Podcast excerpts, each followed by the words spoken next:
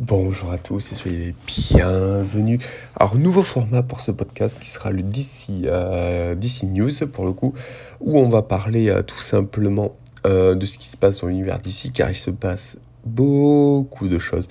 On a notamment donc un nouveau directeur pour DC avec les années 2010 qui ont été placées sous le signe de la confrontation entre le Marvel Cinematic Universe et le DC, Extended Universe. Chacun s'y attendait à un choc des titans et les énormes succès de Marvel semblaient désigner la maison des idées, grande vainqueur de la compétition. En effet, malgré des films parfois ambitieux, Batman vs Superman, le DCU a eu du mal complètement à convaincre le public, notamment à cause d'échecs qui lui collent encore à la peau comme Suicide Squad de David Ayer. Cependant, les années 20 pourraient bien renverser la tendance si Marvel vient d'entrer dans sa quatrième phase et commencer à montrer ses ambitions démesuré avec l'arrivée du MCU sous la forme de série pour Disney+, la phase 4 euh, n'a pas réussi à renouveler complètement la passion des fans d'Avengers Infinity War et Endgame.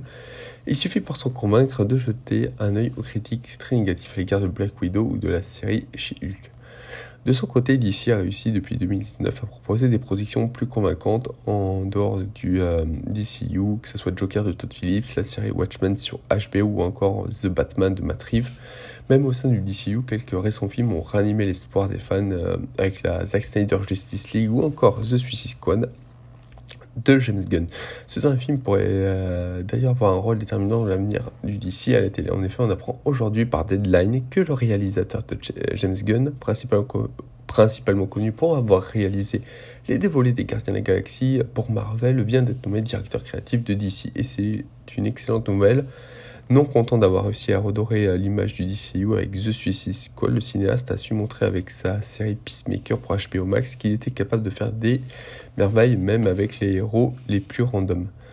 Par ailleurs, si le côté business a été euh, confié au producteur euh, Peter Safran, le fait que Warner Bros. Discovery confie les rênes de DC à un réalisateur semble démontrer que le studio a compris les nombreuses critiques qui lui ont été adressées. Et après la sortie polémique de Justice League version Joss Whedon, Bien sûr, les tueries finir de Zack Snyder trouveront à redire à cette décision qui implique que la direction du studio n'a toujours pas été confiée malgré leur expérience au metteur en scène de Man of Steel, mais gageons que cette nomination de James Gunn est un signe positif pour l'avenir de DC. Cette nomination est également un énorme euh, pied de nez à Marvel, car, car, chacun sait que James Gunn sortira euh, prochainement les Gardiens de la Galaxie, le Special Holiday et les Gardiens de la Galaxie volume 3. Cette nomination implique que vraisemblablement ces productions seront euh, les, dernières que le cinéaste réalisera pour le compte Disney.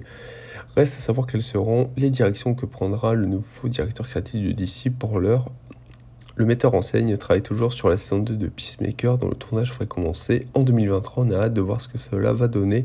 Et vous, que pensez-vous? Et vous, qu'est-ce que vous pensez de cette nomination? J'espère que ce nouveau format de news vous intéressera et on, essaiera de rester dans l'actualité euh, de ce qui se passe chez DC. A très bientôt pour de prochaines news.